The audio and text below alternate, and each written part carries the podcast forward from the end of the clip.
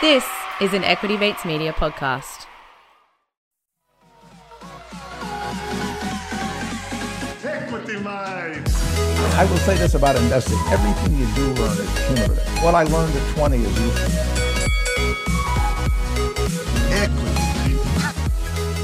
Welcome to another episode of Equity Mates, a podcast that follows our journey of investing. Whether you're an absolute beginner or approaching Warren Buffett status, our aim is to help break down your barriers from beginning to dividend. My name is Bryce, and as always, I'm joined by my equity buddy Ren. How are you going? I'm very good, Bryce. I'm pumped for this episode. We are talking about a group of companies that, well, have driven the market, have made most people listening, have made us a fair bit of money. Uh, Yes.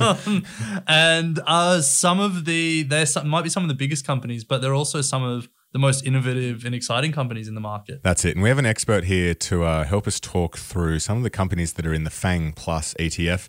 It is our pleasure to welcome Zach Riaz to the studio. Zach, welcome. Morning, gents. Thank you for the kind um, introduction. So, Zach is the co founder of Banyan Tree Investment Group, a manager and advisor on $3.5 billion across equity and multi asset strategies. So, plenty of experience. And we're going to be picking Zach's brain on all things uh, tech stocks that uh, Ren was just talking about. So, this is part of uh, a series with ETF Securities and about their FANG Plus ETF, which is an equal weighted ETF providing access to 10 stocks Baidu, Alibaba, Alphabet, Apple, Tesla, Microsoft, Nvidia, Amazon, Meta, and Netflix. Zach, all the big hitters are in there. That's where all the innovation is coming out of. That's it. That's it. So let's kick off about Fang Plus. So for people unfamiliar with the term, let's start with equal weighted. Yeah. What is equal weighted and how does it differ from market cap weighted? Well, as the name suggests, um, equal weight is essentially every stock, every company, regardless of its size, risk, um, is positioned in the index at the same weight. Um, so, you know, essentially um, average. Um, and obviously, market weighted is where the size of the company, and invariably that also means the risk associated with it, that's taken into account. So, market cap is essentially, you know, your price times the shares outstanding. So, the bigger companies um, can drive um, the index. Now, how you got to think about it is, I I think it's very relevant in some parts of the market, um, especially as you start becoming a lot more consolidated in terms of the indices.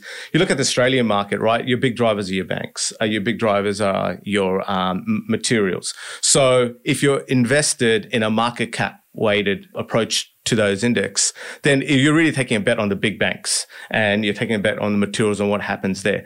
So what we tend to do is if we're less um, positive or how we advise clients, if you're less positive on those big sectors that invariably drive the index, then you go more for an equal weighted and average. And what that also means is you get a nice breadth of exposure to economic and uh, economic sectors and industries, but also different business growth um, rates, right? So these smaller companies, by their very nature, have better growth rates, uh, but they're more risk. And so, in you know, in really vibrant, high growth, high economic growth environments, you probably want to be equal weighted because the big companies tend to grow slow, and there's a gravitation to the smaller companies. But similarly, in a you know in a more um, volatile or defensive style market, you want to gravitate toward the large companies. So that's where the market cap, a market cap weighted sort of index um, approach. You, you look at the fangs, right? It- Google came out with an extraordinary result um, that not too many people were calling it. It came well above consensus, and whilst the rest of the market are down, it took one stock um, for it to push back into net positive territory or thereabouts. And we all know over the, the last 10 years, as these guys have enjoyed the structural tailwinds behind from the innovation disruption, they've become a much larger part of obviously the NASDAQ, then also the S&P 500. It's how you want to play it. There are parts of it, and you know you could take a satellite plus approach as well. You go, well, the index has been driven by these guys really, um, so let me invest in them and I know they're good, liquid, safe companies, then I'll take risks with satellite positions, and which can be in your slightly more sec- speculative. I feel that equal weighting particularly matters with this ETF because Baidu's what 50 billion market cap and Apple's 3 trillion. Yeah. And so if you want Baidu to have any effect, it's not going to if it's market cap. Well, it's, it's going to get drowned out, right? Yeah, yeah, um, and, and and that's right. So you know, that's the other thing. Baidu. Not too many people probably know about Baidu just yet, right? So, and I think that's why ETFs like this, with an equal weighted approach, are also introducing new exposures, um, not just um, in terms of the technology, but economic exposures in terms of which markets and which consumers they target. Mm. Yeah. So that's a really good example. Exactly right. Yeah. So uh, there's 10 companies in this ETF. What ties them together? And I guess what separates them from other sort of tech names in the US and China? I mean, if we take step back and take the premise behind um, the ETF and the holding, it's all about innovation and disruption. And I think that's essentially what ties these companies together. You know, they're still innovating, and and I mean they're multi-trillion dollar companies, but you just see they're still, and you know, we'll get to it a little bit later. They're still innovating in AI, machine learning, autonomous auto driving cars, and and and whatnot, and they just have the backing of free cash flow and very strong balance sheets. Uh, I think I was looking at a figure. uh, The the top tech companies combined have close to a trillion dollars on their balance sheet in terms of liquid cash, right? And just to give you an example, you know, Apple Watch went from nothing to three, four billion dollar in revenue, right? And you know, so these companies have the ability. So I think bringing it back to what the core premise behind this ETF is and the kind of companies that own is that innovation and disruption. I think the other thing that probably differentiates this a little bit is it is at the larger end of of the market cap. They're liquid. They're well-known companies with generally good earnings behind them. So they're not risk, you know, so you're not taking too much speculative risk in this. In market sell-offs, I know the first month has been a little bit different, uh, where it's been driven by rising yields. So the tech stocks have come off, duration stocks have come off. But generally they, because of the defensive nature, um, they tend to hold up much better and people gravitate towards US equities and you know stocks with good earnings. So I think what the differentiation is also around governance. You know, these are listed in the US. Um, you know, even Baidu and uh, Alibaba, there's an uh, these are ADRs, and so there's a, a obligation once you're listed on how you approach governance and whatnot. I know there's a lot of conjecture around that right now, around the ADRs as well. So there's there's big differences around that as well. So we recently saw Twitter removed from from the in, from the index and replaced with Microsoft. I'm surprised Microsoft wasn't in there to begin Yeah. with. Yeah, Uh, yeah. That's a good massive that's a good substitution, I think. yeah, massive oversight. Uh, so that begs the question here at Equity Mates. We've been throwing it around the office a bit. When will Netflix get the flick? and, and so, for context, for those listening, it currently has a r- roughly a market cap of 182 billion. The next smallest market cap in the index is 600 For um, American companies. for American Baidu's companies. smaller, Yeah, yeah, Yeah. So Netflix is going through a, a period of influx with its earnings. Its member growth certainly disappointed. I mean, so bring it back to, I guess, how the actual ETF is set up, there's an investment committee, um, from my understanding, that looks at the market, um, that considers liquidity, that considers um, the market cap, um, and then makes a decision based on some rules based numbers as well as to what gets included.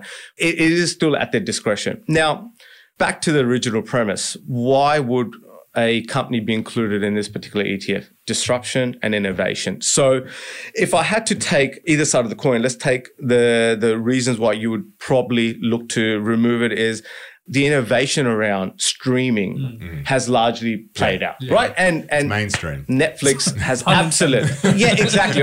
I mean, you know, I for the last couple of years, I think the eyeballs have moved that have moved away from TV, your linear programming, to non-linear programming like Netflix and whatnot, has probably largely played out. Mm. Um, TV has lifted its game as well. So I think that disruption piece for Netflix is largely done. Now, they may reintroduce disruption innovation by maybe acquiring a gaming company. Microsoft has gone out and do that. They may try to move in other areas where they're disrupting more. But right now it's a land grab hmm. for Netflix, right? And, you know, to be honest, most of us have Netflix. Yeah. So, and the other part of Netflix is that quite simply is that they've got to continue to produce good content. So you've got to continue to push that out, right? And you guys know that, right? Oh yeah. The other, you, you can't stop, right? I mean, Never. I, I, it's it's it, the funny thing is, right? I, I speak to some social media influencers who are starting to get up, and they always say, "Oh, I just got to come up with content. I've got to come up with content because that's what you think mm. about, right?" But taking the positive side on Netflix, it has a very strong market position. It's raised its fees as well, so that's earnings. And again, right now, its cash flows, free cash flows are struggling because it continues to invest in this business. But like I said, the company is so big that it can go out and you know approach innovative markets. You know whether it's um, you know side markets, uh, alternative markets. Um, so yeah, I think it's on it's on the question mark uh, probably for the investment committee. Big time. So, Zach, uh, at Banyan Tree, you advise a lot of clients on how to build portfolios. When you think about a ETF like Fang Plus, uh, how would it fit into a portfolio? Yeah, so I kind of touched on it at the start. I mean, we know it's concentrated. We know it's giving you the exposure to the largest liquid companies that are still disrupting and innovating. And interesting thing is they're pretty still they're still fairly safe companies. I think the other point is that back to the Netflix point, there are other companies that are knocking on the door to be entered into mm. this ETF. So, you know, think about the innovation that's going on there. So I think how we use, uh, or we would consider using this is, is basically, look, that satellite core plus satellite approach. You know, the index has essentially been driven by these large companies. If we look at their recent results, they're still kicking goals, mm. uh, as shown by Google and whatnot. They're going through a bit of period of uh, margin compression, and you know, due to labor costs and whatnot. Some of that is transitory. Some of that it may be a bit more uh, long term, but they're still growing top line and earnings at double digits, right? That's pretty attractive. Um, and, and especially when re-rating has already happened. So we would take the approach that, you know, have this potentially as your core because it invariably gives you the exposure to the market anyway. And then you take other satellite approaches to it. Or you can just go, look, I'm a long term investor. I expect the investment committee to keep introducing innovative disruptions. I know that's where the place is to be. Mm. We, we were, I was just reading the latest KPMG surveys from um, 2022 as well. Management teams are only thinking about one thing how do they actually disrupt and innovate their own businesses and sectors. Mm. So mm. in come these tech stocks. But yeah, that's how I'd largely use it.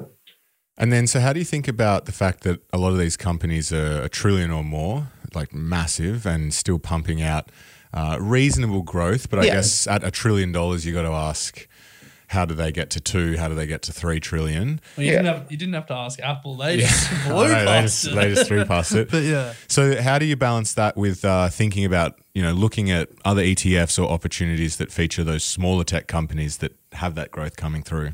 Back to the earlier point that you can take that satellite approach. You know, you can have these guys as your cornerstone and know there will be changes within that will generally lead to higher earnings and disruptive innovation outlook. But then you can mix that up with other tech stocks. But the whole notion around that is if you look at the recent sell off, some of those tech yeah, stocks are down 50, 60, 70%. Mm. Now, that's not to the risk liking of too many, you know, too many people, mm. you know. So, and, and mind you, a lot of people have made a lot of money out as well on paper. But if you followed it up and down, then you know. So I think you've got to keep in mind how much risk you're willing to take on. But that satellite satellite to core approach is probably the way to go. Yeah, yeah, yeah. yeah. I think, and I haven't checked all of them, but I think all ten are profitable. Does that uh, does that sound right? I, I, from memory, right. I think yeah. Yeah. Yeah. Uh, I think some of them are hitting their earnings numbers. Yeah. Um, so bottom line, yeah. maybe different yeah. story. Yeah. Yeah. And I guess like that's the difference between the, the these companies and you know like the Pelotons and the Zillows and those those kind of tech names. And and it's an interesting point about you know earnings and how much reinvestment you do. You look at Google and Amazon; they're investing a lot. When Amazon's investing a lot in its fulfillment centers, right? Because it knows it's number three player in online um, shopping in globally, number one in the US, right? Now, for it to reach a higher positioning, it needs to have same day delivery, has fulfillment centers, it needs to have presence to be able to deliver, you know, same day or couple of hours delivery. So there's still a lot of investment that needs to go in this. And when you see, and whether you agree with it or not, when they see the growth trajectory in front of them, when they see the changing consumer behavior, some of these are guys are saying, I rather not bank in the bottom line just yet and I'd rather reinvest. You look at Google right now. Google's income, uh, Alphabet's income is driven by its search. Mm. Solid as solid business, in fact, kicked goals, but its cloud business is still negative. And you know, it's it's up to uh, I think twenty two billion dollars quarter revenue. Um, they see such a growth, long growth runway there. You know, as investors, if you're giving me a good rate of return on my investment, I want you to keep investing yeah. rather than give me in dividends. You've got to practice that with a sense of um, caution as well. But like I said, there are companies, small speculative stocks that use that excuse to keep pumping in, and maybe the future returns are not likely to eventuate. So that's where you still go to these large. companies. But yeah, you know, there's that that reinvestment question is also important. So, Zach, we've briefly touched on a few of these companies, but uh, we love going deep on a stock here at Equity Mates. Uh, and so we'd love to uh, choose two of the 10 companies in this ETF and uh, go a little bit deeper on them, cover what the company does, where the company sees its future and where its future growth coming from, uh, any key competitors, and then because we want to play both sides here, what the bull and the bear case may be. So, uh, dealer's choice. Happy for you to choose uh, the companies that excite you the most. Um, is there one in one in particular you want to start with? Well, let's talk Amazon and Google, right? Two, two, and I think everyone knows them. So, but what what I want to do is, as any investor, especially professional investors, these companies are so wide ranging. You want to just bring it back to what really matters, and essentially that's what you're asking about. What's going to be the catalyst for these guys um, going forward in terms of a returns perspective? So, let's take Google first. Search is great, absolutely killing it. And what they're doing with AI, machine learning, and just the way they're bringing new products for you and I to promote so much more seamlessly, right, across their different platforms and properties. It's, it's amazing, right? So one AI, I don't even have to put in the keywords and bidding for it. I will tell them this is what I want. I want return on investments or I want return on consumer eyeballs or whatever it is. And it will go bid mm. across platforms, right? That, that kind of innovation. That's why they're kicking goals with their search. But what's, what's the kicker here? I think one of the kickers for them will be, for Google will be YouTube Yeah. uh, what the valuation on that is. YouTube was bought for $1.6 billion. Crazy. Back on the envelope numbers, currently three to $400 billion. That's about 15 years worth of um, work, right? That's It's not bad, right? There- he's, there he's looking at me disgusted. There, there was Uh, there was some stat that it was like uh, Google makes now makes 1.6 billion dollars in revenue every like three weeks or something. you, you got to be crying if you're the sellers, right? But I'm sure they. Well, yeah, I'm sure they're they're probably billionaires. but but what again it's a great example of what a large company with great market position was able to bring a really good idea and really put a rocket underneath it. So what the value of google uh, youtube is important how they can increase the memberships how they can increase advertising that cross pollination between search and stuff that seamless pollination is another growth driver. I think there's conjecture around you know we're talking about antitrust issues. To be honest if you broke at google some of the parts are looking pretty decent as well. Yeah. Uh, to be frank, so Yeah. that's one for Google and YouTube. I, I think again, I'm not. I I don't think I'm telling you anything rocket science. I think this is out in the public as well. The other part really is cloud. So they're doing really good kicking, um, kicking goals in cloud. They're picking up some really big names, and also um, the run rate. They're still making a loss there. Uh, I think they're, last they're quarter quite small relative to yeah, exactly. AWS Yeah. and, and Microsoft. Yeah. But th- that, from my perspective, is still uh, rising ti- tide lifts all boats. There's a lot to go around. There's a, over a trillion dollars in IT spend. There's still a lot to go in infrastructure as a service, and and which is probably becoming a lot more commoditized, but platform as a service, right? And when you seamlessly connect your other properties and whatnot, and ability to give you a much broader view and target audience, it's powerful. So I think what Google um, Cloud can do from an earnings perspective and what YouTube may do. And, and then again, just the AI machine learning there to making that um, search seamless, it just blows your mind. Um, so that's, that's the key catalyst for me for Google. Like I said, growth rate will moderate a bit, but you're still um, hitting those mid digits, double digits numbers. Is there a bear case for Google? Yeah, absolutely. I'm absolutely. struggling to yeah, find big. it. yeah, true, true. Bing. okay. I hear Ask Jeeves is ask, trying to get a bit of a return Uh. Ask Jeeves is now just Jeeves Ask. or No, it's Ask? Ask Group. Yeah, Yeah. yeah, yeah. So the bear case is this, right? The bear case is that the cloud becomes so competitive that they don't make the earnings and the margins. So AWS is expected to reach 35 margins. You know, that's what you probably, you know, um, also sort of expect over time for Google. So they don't hit the margins. Disappoints, right?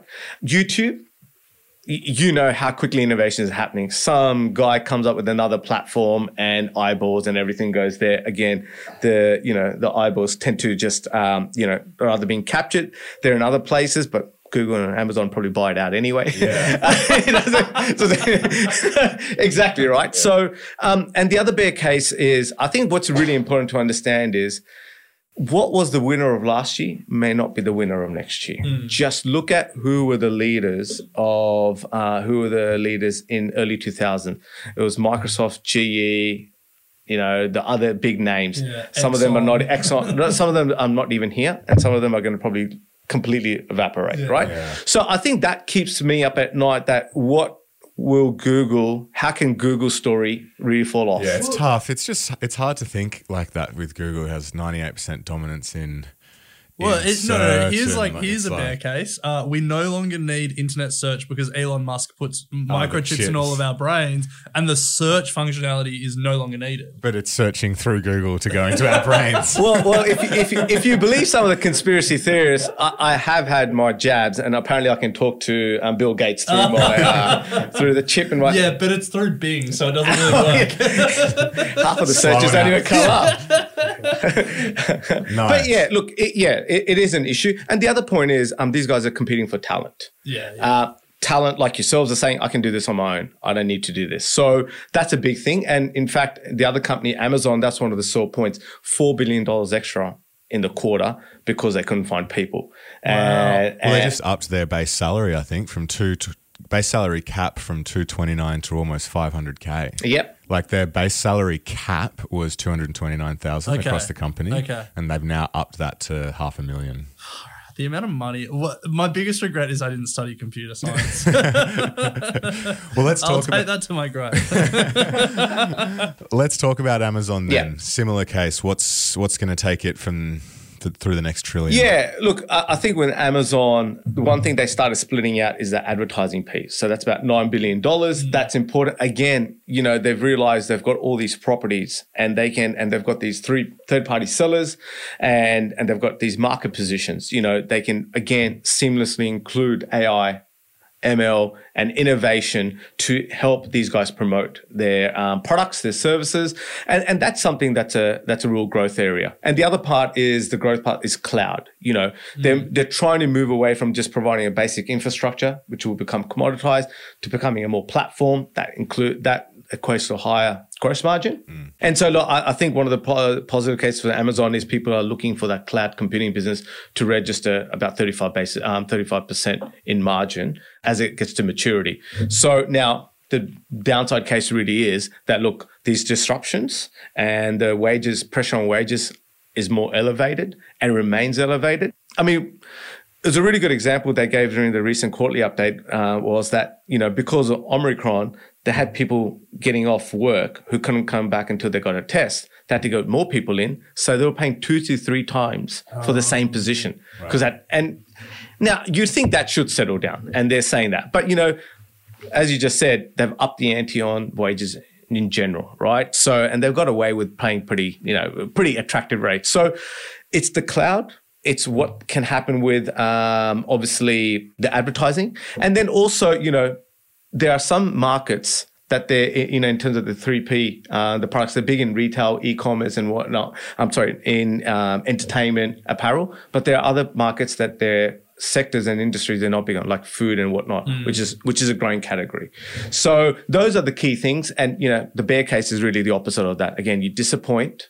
Uh, you're already a trillion dollar company. People start moving to slightly other Yeah. parts of the market. the other question, I guess, uh, is the Jeff Bezos transition. So, um, you know, he was probably the best business person of our time. Yeah. Just taking retail and just turning it on its head. But he's now leaving the business and seems to be living in a gym. If Yeah, I was just gonna if you've say. seen any Very recent buffed. photos Yeah. of him. Well, you know why Right. he's, he had to buff up for all the obvious reasons, right? Um, he's slightly got a new equity partner. Yeah, yeah, yeah, yeah, yeah. But uh, Andy Jassy has taken over, who is started the uh, AWS business. Um, how do you how do you think that transition is going to go um, uh, when like legendary founders leave companies and hand it over? How does that go on historically? Yeah, it's a very good question. Uh, I think it's important. Now, generally, for most companies of a reasonable size, uh, I think not enough um, credit is given to middle management and you know the second tier manager above the above the CEO or the founder, right?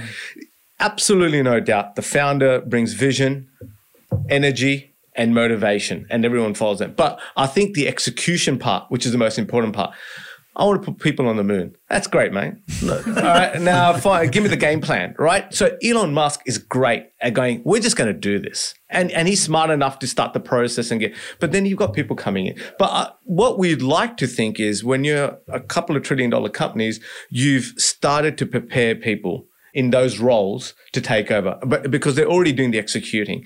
Does a bit of the vision fall away? Perhaps, uh, but there's you know there's still other personalities that can pick up the pace. So we we think it's big enough for it to just not just fall off.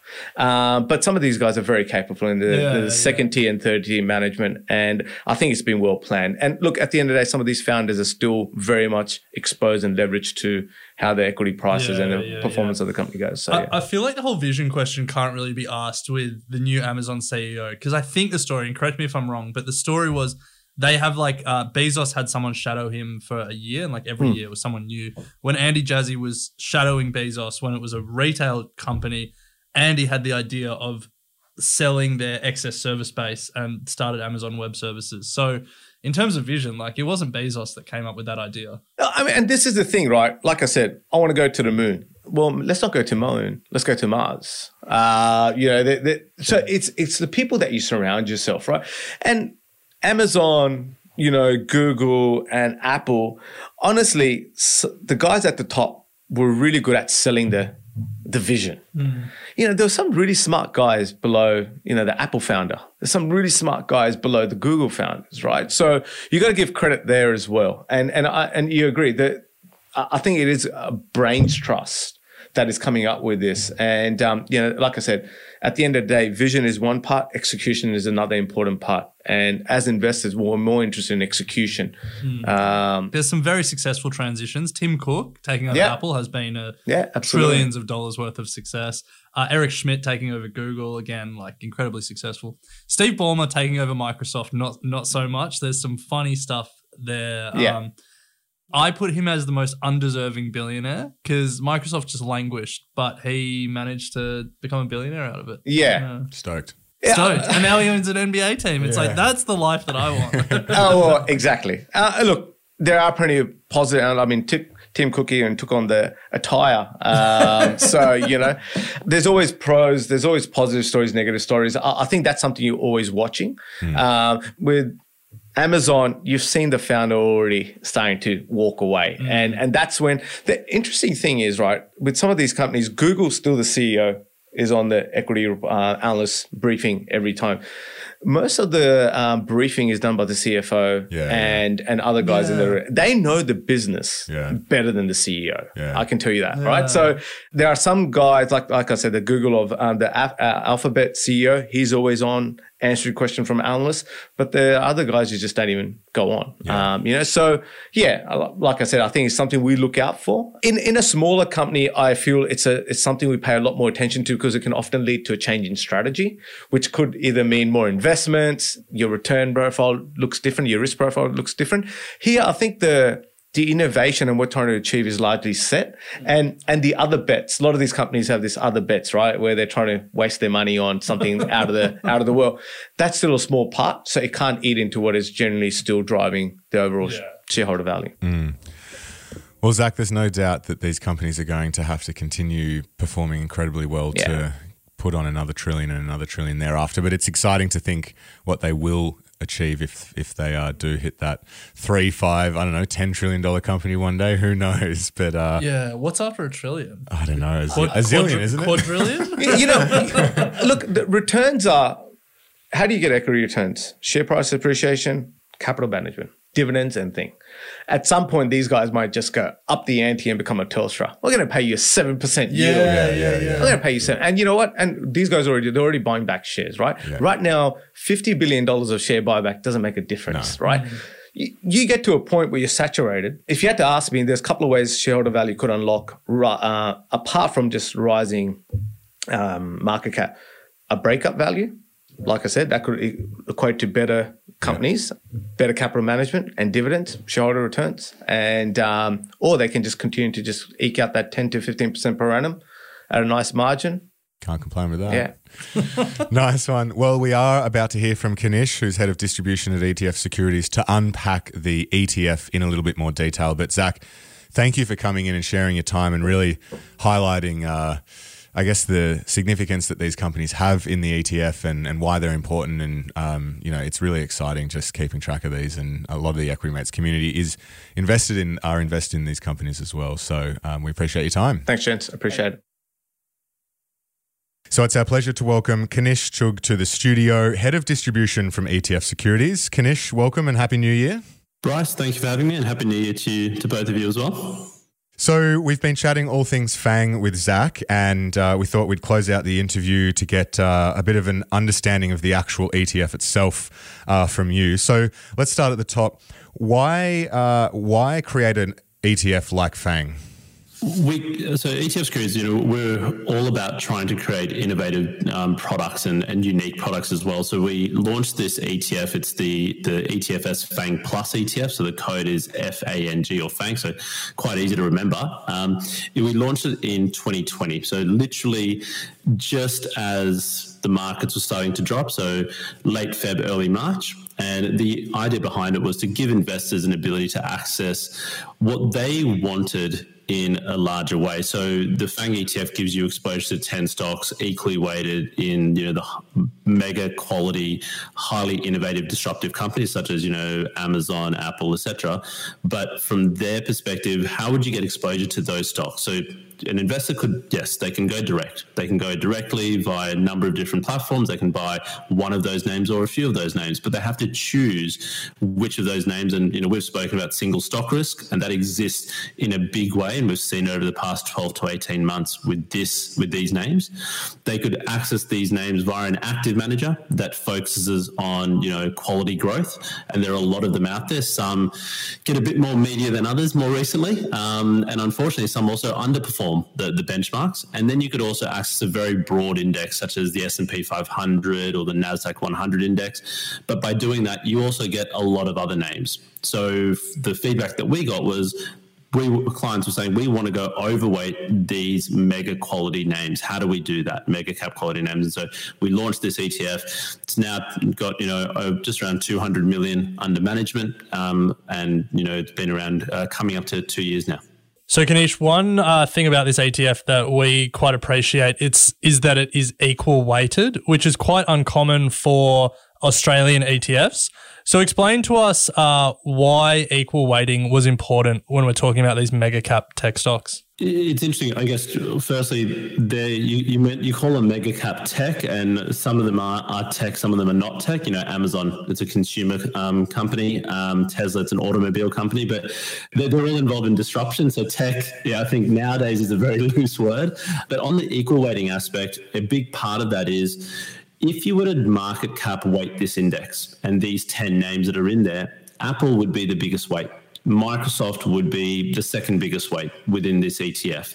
And they would then dominate the contribution to the performance on the fund. Now, that may be right or wrong because you may say, well, the biggest company in theory should be dominating. But in an area where all of these companies are innovating and they're disrupting in multiple different revenue streams, you know, whether it be cloud computing, future mobility, uh, gaming, metaverse, um, you know, esports, or even consumer automation logistics, like with Amazon, you want each of those stocks to contribute to the performance. So you know, in the same way investors look at diversifying their portfolio, an equal weighting approach in certain instances actually allows you to diversify the ETF's portfolio in a much better way than a market cap weighted approach would, which would be the largest name would have the biggest voice. Here, each of the names have the largest voice, whatever their size. And they are big companies anyway. They're you know, 10 of the biggest companies in the world, but still. So, just to quickly whip, whip, through them, we've got Meta, Netflix, Nvidia, Amazon, Microsoft, Alibaba, Tesla, Alphabet, Apple, and Baidu. Um, I guess that begs the question why these holdings? And I think recently you booted out Twitter. Uh, Twitter got booted for Microsoft. Yeah. Yeah. Tesla and Nvidia, uh, how long have they been in there? Uh, they've been in there. Um, the index has been around for over five years now. So those ten names have been there for those five years. They were seen as being the the most innovative, disruptive leaders um, in their spaces. And when you think about disruptive trends, so you know we have a lot of thematic ETFs this is a very easy way to access multiple different themes. You know, whether it's the e-commerce, whether it's future mobility, whether it's cloud computing, you know, this is a very simple way to do that. Kanish, when we uh, speak to you about these ETFs, we like to finish with uh, I guess talking about what the future looks like for an industry that we're talking about, uh, it's a little bit harder here because these 10 companies are spread across multiple industries in uh, a couple of, or in many countries. I'm going to ask it to you generally. Feel free to take it whichever way you like. What's the future prospects look like for some of these major tech and you know huge disruptors. I think on the whole a big concern at the moment in the macro environment is rising rates inflation and a lot of people are concerned that the impact that that would have on growth stocks. And there's a belief that some of these names or all of these names are linked very much to growth. I sometimes would counter that in saying yes on companies which don't have strong fundamentals, strong cash balances, strong earnings, strong revenue streams, and diversified revenue streams, you could say that in the long term or in the you know rising interest rate environment would have an impact. In the short to medium term, there's going to be noise and we've seen that with some of these names dropping and you know starting to have their stock price affected. But in the long term, you look at say a Microsoft. Last year, its cloud computing business, which is the second largest in the world behind AWS from Amazon, so Microsoft's cloud business is called Azure. It had a forty percent increase revenue on a quarter and topped the analyst estimates for the 11th straight quarter at the time of the rebalance in December. You know, it's Office 365 software, which a lot of people are using now post pandemic pandemic because it's a very easy cloud based solution. We all remember, or not all of us, but a lot of people would remember the CDs that you'd have to go buy. Now it's all cloud based. That Office 365 is up 23% for the first quarter for the financial year of 21, 2021, 2022. And then with Microsoft just st- standing on that, you know, they recently acquired Activision Blizzard. So they're looking to get into gaming, esports very much more so and taking the fight in a big way and dominating that gaming industry. Um, um, when you think about their Xbox, and that was a 96 billion US dollar um, acquisition, the third largest gaming company in the world. So they're very, very much making some big plays. Um, you talk about Facebook has been absolutely hammered recently. You know, the first time it's seen its active um, growth rate in, term, in terms of users drop since it launched. I think a big thing though with Facebook is in the past it has gotten out of tricky situations through acquisition. So that will be something to keep mindful of. Its earnings are still quite strong though, and I think that's the other thing when you look at all of these names, a lot of these companies have very strong earnings. Tesla's recently started to turn a profit.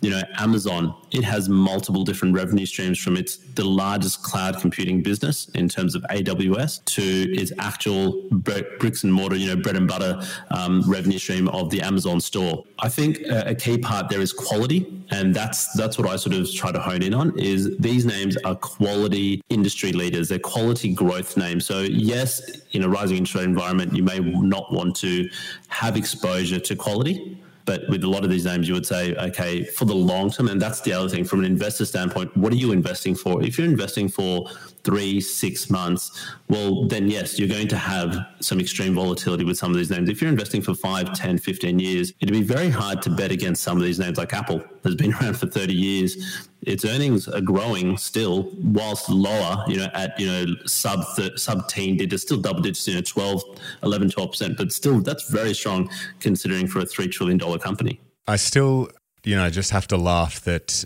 companies such as Microsoft, Apple, these absolute – giants are still uh, lumped into high growth.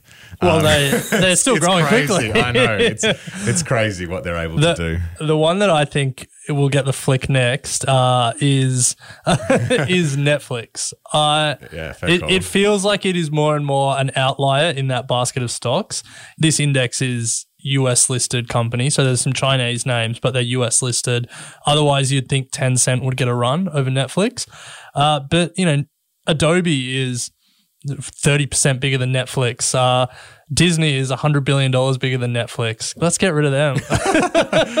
well, we'll, we can take it up with the with the Fang Plus index. we'll take it up with the index manager. Yeah, so obviously, as an ETF, we simply track that index from um, from it's the NYSE Fang Plus index. Um, you know, we follow implicitly what they do, and yeah, it's been you know from our point of view, it's a quarterly rebalance. So every quarter, those ten stocks get reweighted, and potentially they do change, and we've seen that obviously recently. Mm. So it is again, the ETF is also innovating with the times, and the reason why Microsoft was at it was because of its growing cloud revenue business and its um, esports as well. Yeah, and I think that's a really important point because Twitter. I mean, it was disruptive, but Twitter as a share, as an investment, hasn't been great for shareholders. I have been a Twitter shareholder for a long time, so I resonate with that pain. But the idea of having the 10 most disruptive companies, but also having people updating that index to make sure they are the most disruptive companies is uh, is great. Um, means you're not stuck holding Twitter like me. so, Kanish, it sounds like um, that you know this is a, an ETF for people that might not want to be uh, exposed to single stock risk, but want access to these high growth, high tech, high innov- innovation companies that we've spoken about. For more information, and so that people know that it is the right product for them, where should they be heading? Sure. The, the best place to go is to the etfsecurities.com.au website. Um, if you click on products at the top, you'll actually see our entire product range and, and the FANG ETF is there under what we call the future present range, which has all, you know, our thematic ETFs, etc. So that's the best place. The PDS, the TMD, and a few other, um, you know, useful content and articles and, and insights into the ETF. And also people can always see it on a daily basis, what the weights of those um, mm. names are. So it's only 10 names and they don't, they don't change much in between the quarter. They don't change at all during the quarters. If they want to see, you know, currently, for example, if I, if I was to just bring it up now, the top weighting actually is Baidu. Yeah. Um, it's got a 12% weight in the portfolio. Apple has 11%. Alphabet has 10.8%. So people can actually go on and actually see what, what's going on there. Yeah, love it. So head to the website if you're interested and to find out if it is right for you. And uh, thanks, Kanish. We love what ETF Securities are doing, always providing innovative uh, options for, for the retail investor. And we are we're back next week with you to also chat about another of your ETFs that is uh, certainly you know providing a lot of opportunity for our community as well, and that's the Robo ETF. So uh, looking forward to that one. But thanks for your time. Thanks, guys. I look forward to that conversation. Hey, thanks for listening to this episode of Equity Mates. We love hearing from you, so drop us a line at contact at equitymates.com, or even better, go to your podcast player and leave a five star review. Also, a reminder that the Equity Mates content train doesn't stop when you've run out of episodes to binge. We've got a brand new website, a Facebook discussion group. We're on Instagram, YouTube, and slowly making our way as an influencer on TikTok. Well, that's Ren. So uh, come and say hello and join the community. We'd love to welcome you. Until next time. Equity Mates Investing Podcast is a product of Equity Mates Media. All information in this podcast is for education and entertainment purposes only. Equity Mates gives listeners access to information and educational content provided by a range of financial service professionals. It is not intended as a substitute for professional finance, legal, or tax advice. The hosts of Equity Mates Investing Podcast are not financial professionals and are not aware of your personal financial circumstances. Equity Mates Media does not operate under an Australian Financial Services licence and relies on the exemption available under the Corporations Act 2001 in respect of any information or advice given. Before making any financial decisions, you should read the product disclosure statement and, if necessary, consult a licensed financial professional. Do not take financial advice from a podcast or video. For more information, head to the disclaimer page on the Equity Mates website, where you can find ASIC resources and find a registered financial professional near you. In the spirit of reconciliation, Equity Mates Media and the hosts of Equity Mates Investing podcast acknowledge the traditional custodians of country throughout Australia and their connections to land, sea, and community. We pay our respects to their elders, past and present, and extend that respect to all Aboriginal and Torres Strait Islander people today.